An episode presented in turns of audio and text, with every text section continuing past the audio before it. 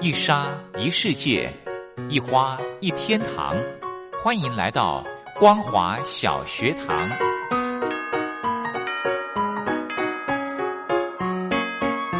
让我们一起学习，一起分享光华小学堂。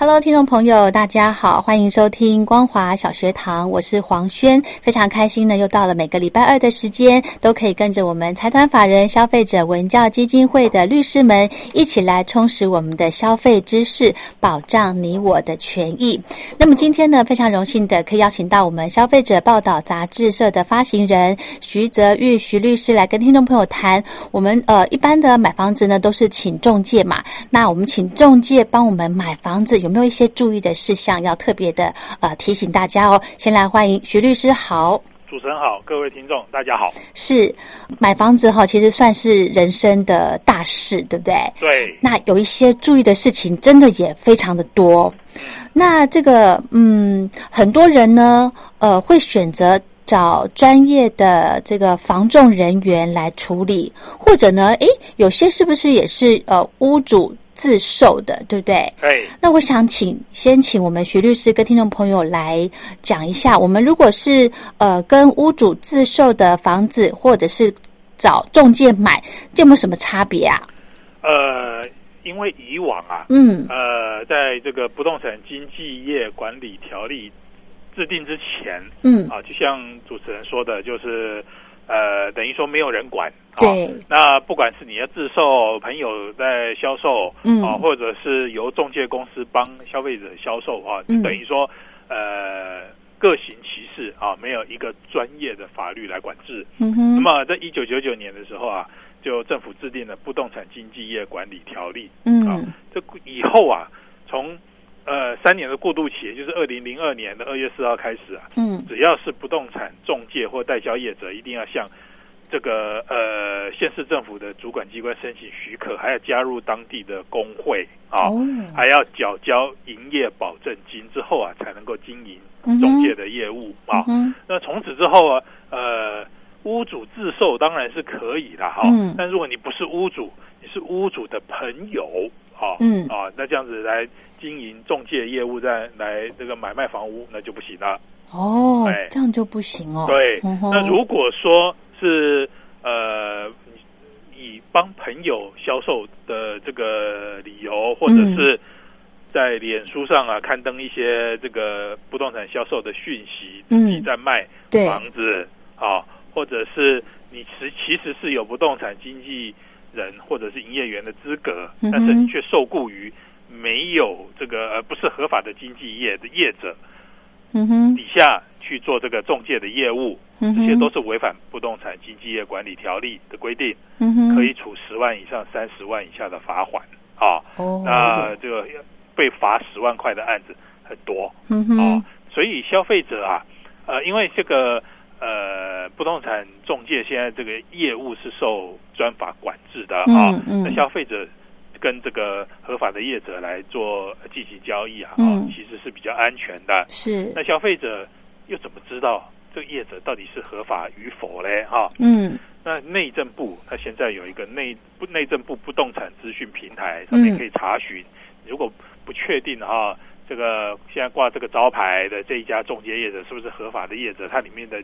经纪人、营业员是不是合格的这个营业员嗯或哼，经纪人，可以上这个平台啊去查询嗯啊，哼，就可以得到答案。意思就是说，我们如果透过内政部不动产资讯平台的这个呃，就可以查到不动产经营的业者，对不对？对，和同时，它里面的销售人员、他的营业员，营业员也查得啊到哦经纪人，哎，是不是合法的人员？就我这边要强调一下，就是业务人员，嗯，不一定是营业员。啊，怎么分？ 呃，怎么怎么分？有证照的才是营业员或经纪人。啊哎，可是我们如果真的想买房子或者是租房子，我们到那种比方说街上很多啊某某房屋啊，对不对对对那里面的人都是都怎么怎么分辨他是中介还是业务呢？呃，只要这个呃中介公司里面有营业员，他就是合法业者了。嗯，到时候在这个合约上面用印的一定要是营业员，哦，哎，就是盖 OK 章的人啦、好哎好哎哦好好那至于其他的业务人员，他是没有资格盖这个章的啦。哦哎，所以我们消费者一定要特别的注意。那如果是这个呃业业务员来销售的话，嗯，不成立吗？呃，业务员的话，他就不能够从事这个中介业务，就像我刚刚讲的，嗯会被罚十万块。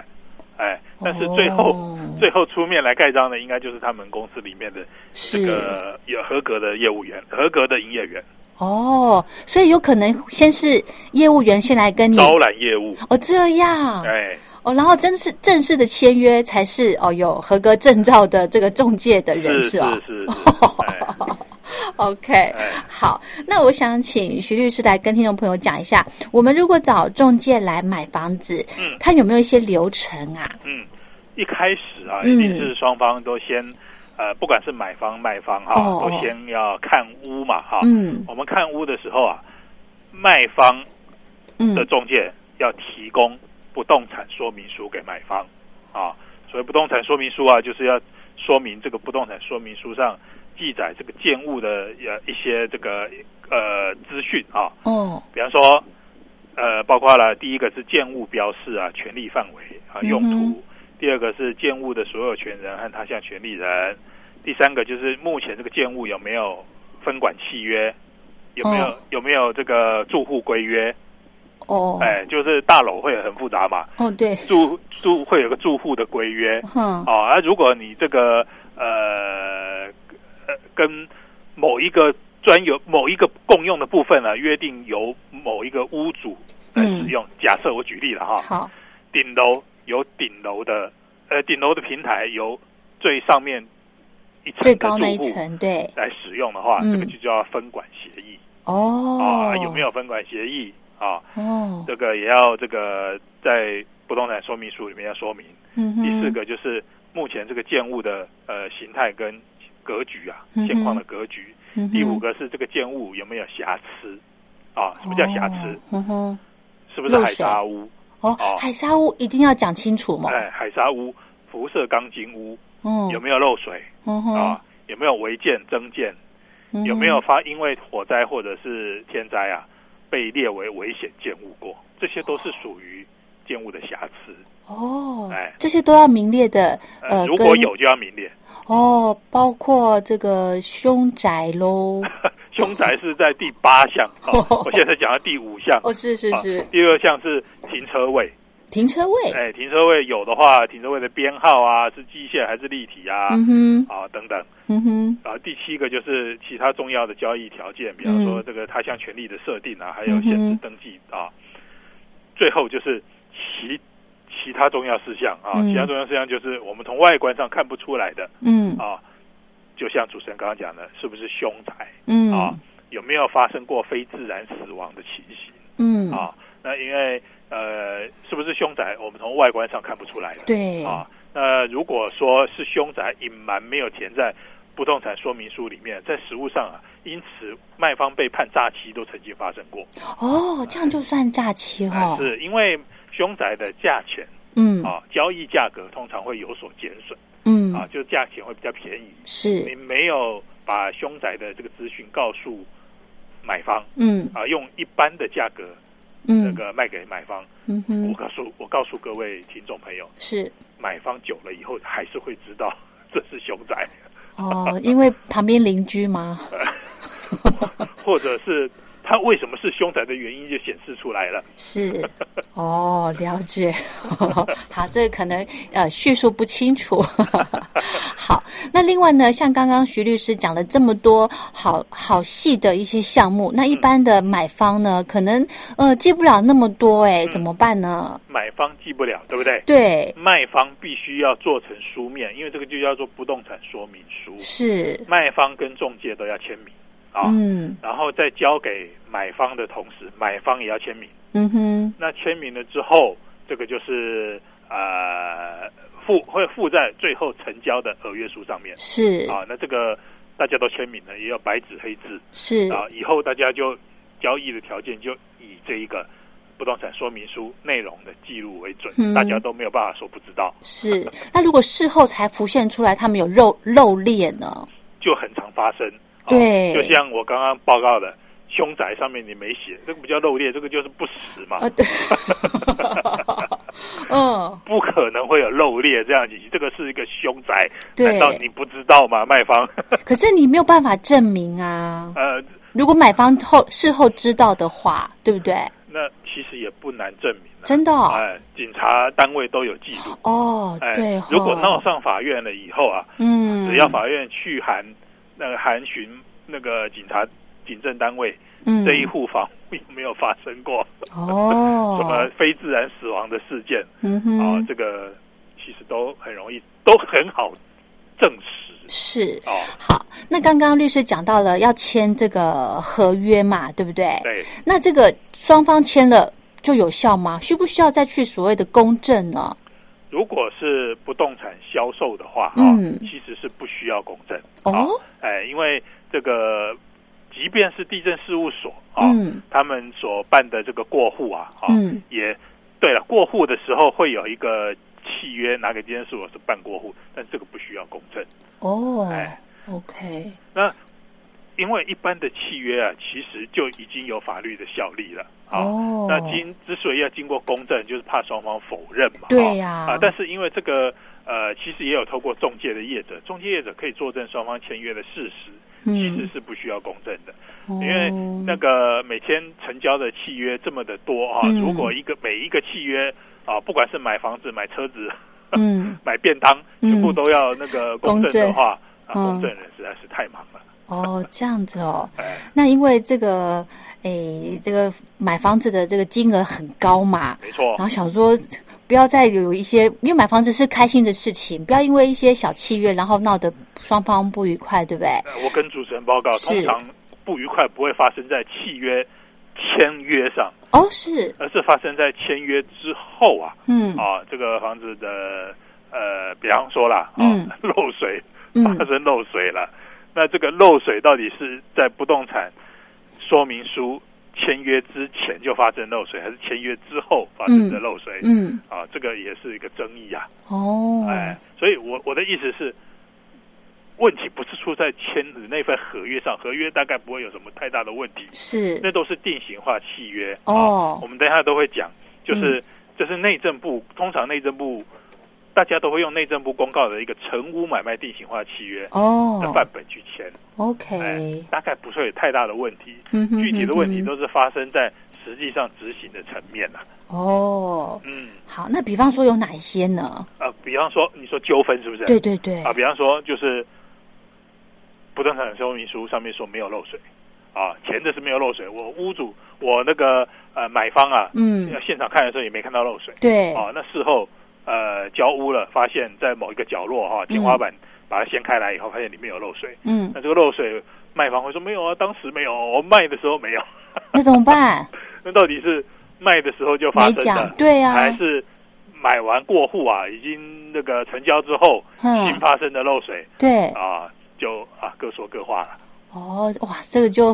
要伤脑靠鉴筋定，哎，要靠建筑师来哦鉴定。，是哈哎是。所以也就是说，如果像刚刚徐律师您讲的这个例子，有没有说呃，已经在交屋之后多久你发现有漏水的状况，哎，还可以处理？呃，所以啊，有嗯中介公司会推出所谓的漏水保固哦哦，，那漏水保固也只是保那个漏水保固期间，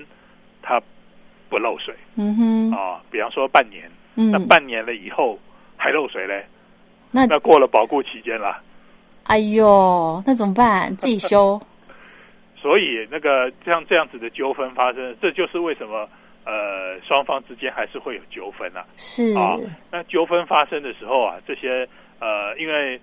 漏水是一件很困扰的事情，没错。但是它又不是一个很大的瑕疵，大到足以解除契约的瑕疵，哦，所以通常啊就是靠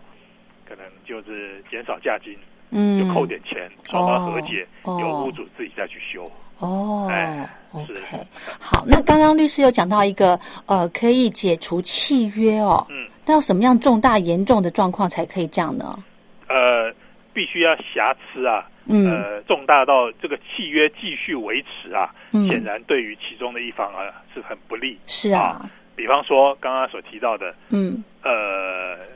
凶宅，哦，卖方没有事先告知买方是凶宅，嗯哼，然后，过户成交这个可能买方都住进去以后才知道这是凶宅，嗯哼，那这个时候，呃，买方你就嗯不能够再隐瞒这是凶宅事实的时候，想说，哎，那我就不要讲，嗯我再卖给其其他的人， 哦，这不行啊哦，，这样子就因为不行，因为直接嗯你你已经知道了，你已可经是知道这是凶宅了。可是当初卖给我的人，他不知道我知道啦。 我要一直钻这个漏洞。不是卖的人知不知道的问题啊，嗯那是你在填不动产说明书的时候，嗯，你要怎么填？你要填这不是凶宅，你就是不实的不实的记载啊。哦，那你的后手可以跟你主张说你这个是不实的记载哦，是啊哦，，所以这不是办法，对不对？嗯哼哼所以不可能隐瞒这个事实再卖给下一手，那就只好跟前手解除契约嗯啊。哼，在这样的情况之下，法院是会有可能哈、嗯是会准解除契约的。哦，嗯，所以比较多的例子就是这方面咯。啊，这个买卖不动产的这个纠纷还真是不少，嗯 很难这个一一的列举啊。是，啊，好我们只能够嗯提醒消费者、嗯，啊啊，事前可以尽量的做到，呃，就是所有的文件啊都齐备嗯哼，啊。那就算是以后有纠纷的时候，自己也比较有利啊了。是哈、嗯，还有我想到了，呃，要跟这个卖方定契约、定型化契约，对不对？诶，我们这个契约有没有像保险一样，可以一个礼拜的这个考虑期呀、审阅期哦审阅期 对，那个呃，成屋买卖定型化契约嗯，应记载及不得记载事项规定里面，业者应该要让买方吸回审阅五日，就契约要可以吸回审阅五日，才五天哦。五五天很多 了，哦其实也不用吸到这个业者的店头去拿契约吸回审阅啦。嗯，内政部或者是消保会的网站都可以是查得到这个定型化契约范本的内容。哦啊，他们的契约内容大概就是呃付款的这个呃分成几个阶段呢、嗯啊，比方说分为签约款啦、备证款啦、完税款、交屋款嗯啊，哼，这是一一个规定。嗯哼还有就是贷款的金额如果比实际上预定贷款的金额要比较少的时候，要怎么处理嗯啊？买卖标的的税啊。负担要什么人来负担？啊，嗯就契税是买方负担啊，啊，嗯嗯或者是呃代书费谁负担啊？是啊，就可能都是双方各自呃各付一半啦，嗯哼类似这样的约定的定型化契约里面都有。嗯哼，还有就是那个买方应该要担保买卖标的物的权利啊，嗯呃，没有什么都没有任何问题，很清楚啊。嗯还有就是买卖双方如果卖方逾期交屋后，或者是买方逾期付款的时候啊哼，嗯那如果解除契约的话，违约金不可以超过房地总价的百分之十五。哦啊大概是这些规定哦，这些都会有规定很清楚。对，好，那我们节目最后呢，我们可以请律师来跟听众朋友讲，如果真的不幸发生有一些争议纠纷的话，我们可以怎么样来正确处理啊？如果是透过中介买房子发生纠纷的话，嗯啊，这个纠纷又是发生在中介公司啊的身上的嗯时候，这时候消费者可以跟不这个不动产这个呃经纪业的工会嗯，啊，哦跟他们的工会会，申请，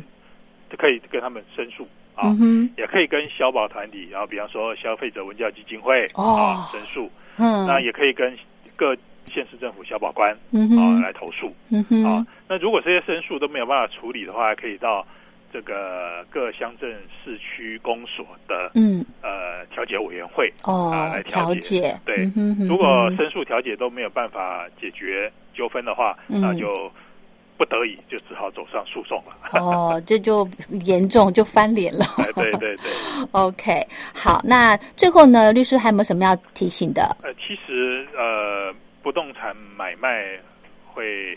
有点小复杂了哈。是，那《消费者报道》杂志哈，九月号其实用了八个篇幅，嗯八个配置啊，，对，来介绍这个中介买屋应该要注意的事项啊，嗯，其实是我个人觉得是蛮详细的啊，非常详细哎，非常除了详细，除了我们今天口头上说明的之外啊，是，线上的这个呃听众朋友们，如果有兴趣的话啊，嗯可以找我们《消费者报道》杂志来看一下啊，是其中有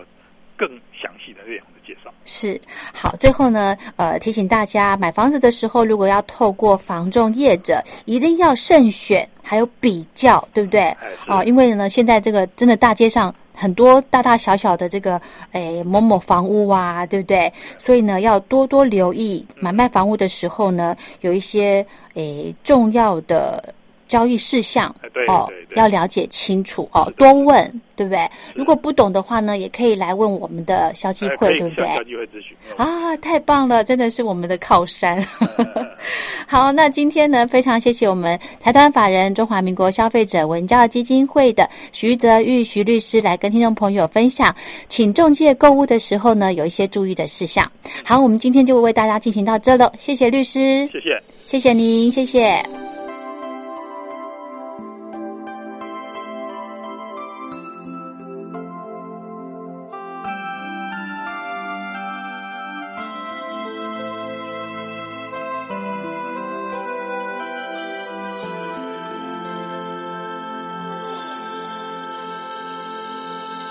半夜睡不着觉，把心情哼成歌，只好到屋顶找另一个梦境。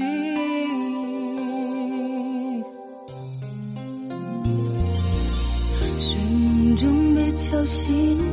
我还是不确定，怎会有动人旋律在对面的屋顶？我悄悄关上门，带着希望上去，原来是我梦里常出现的那个那个人人。不就是我梦里那模糊的人？我们有同样的默契，用天线，用天线排成用天爱线摆你成爱的你的心。形状。在屋顶唱着你的歌，在屋顶和我爱的人，让星星点缀成最最浪浪漫漫的的夜夜晚，拥抱这时刻，这一分一秒全都停止，爱开始纠结。在屋顶唱着你的歌，在屋顶和我爱的人，将泛黄的交月献给给最最孤独的人，拥抱这时刻，这一分一秒全都停止，爱开始纠结，梦有你而美。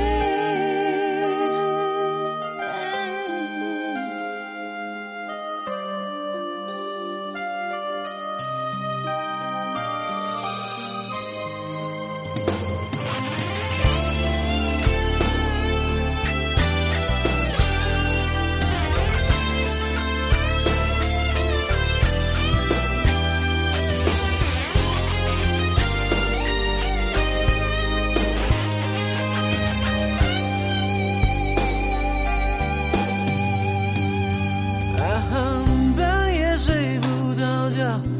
把心情哼成歌，只好到屋顶找另一个梦境。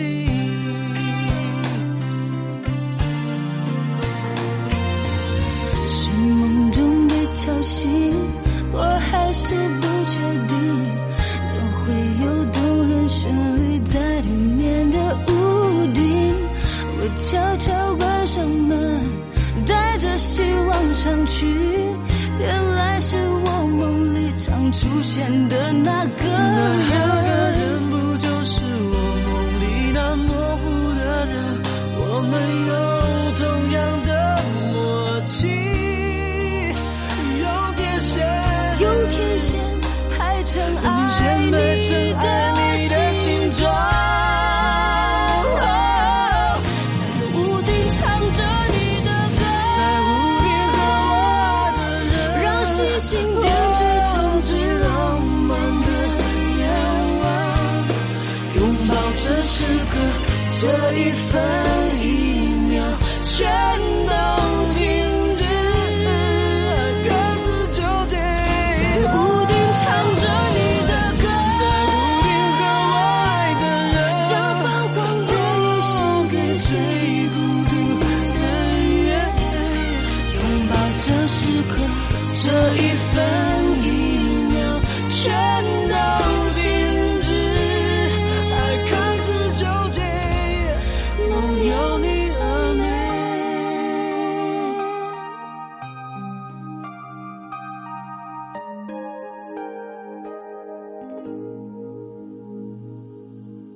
让我爱你是谁？让你爱我是谁？总会有动人旋律环绕在我俩的身边。让我爱你是谁？让你爱我是谁？原来是这屋顶有美丽的邂逅。在屋顶唱着你的歌，在屋顶和我爱的人。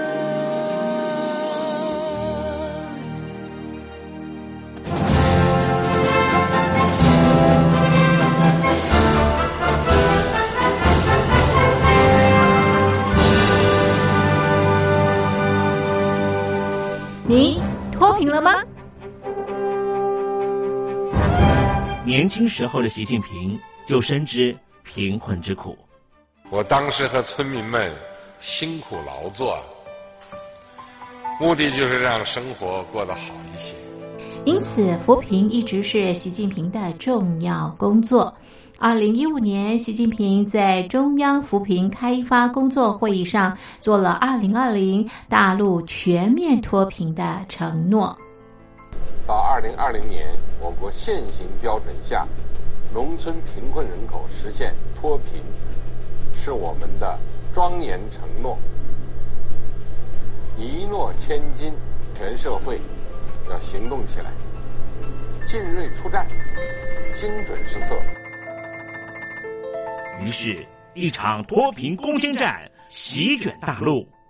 为了打赢扶贫攻坚战，大陆提出了精准扶贫。世界上大部分采用的扶贫方式，都是将扶贫的钱平均分给贫困者。中国的精准扶贫则完全不同。为了让资金使用更高效，扶贫效果更好，中国根据村子的特点以及每户村民档案记录的不同情况来分配钱，安排不同的扶贫方式。于是，有的村子做起了旅游业，有的村子通过修路大桥，极大的增加了农产品的销量。有些没有工作能力的老人，给他们生活所需资金保障；有些缺乏劳动技能的，给他进行职业培训。中国扶贫就是这样结合村子的特点与个人的情况，以个性化定制为每个贫困户找出脱贫方式，这就是中国扶贫的精准度。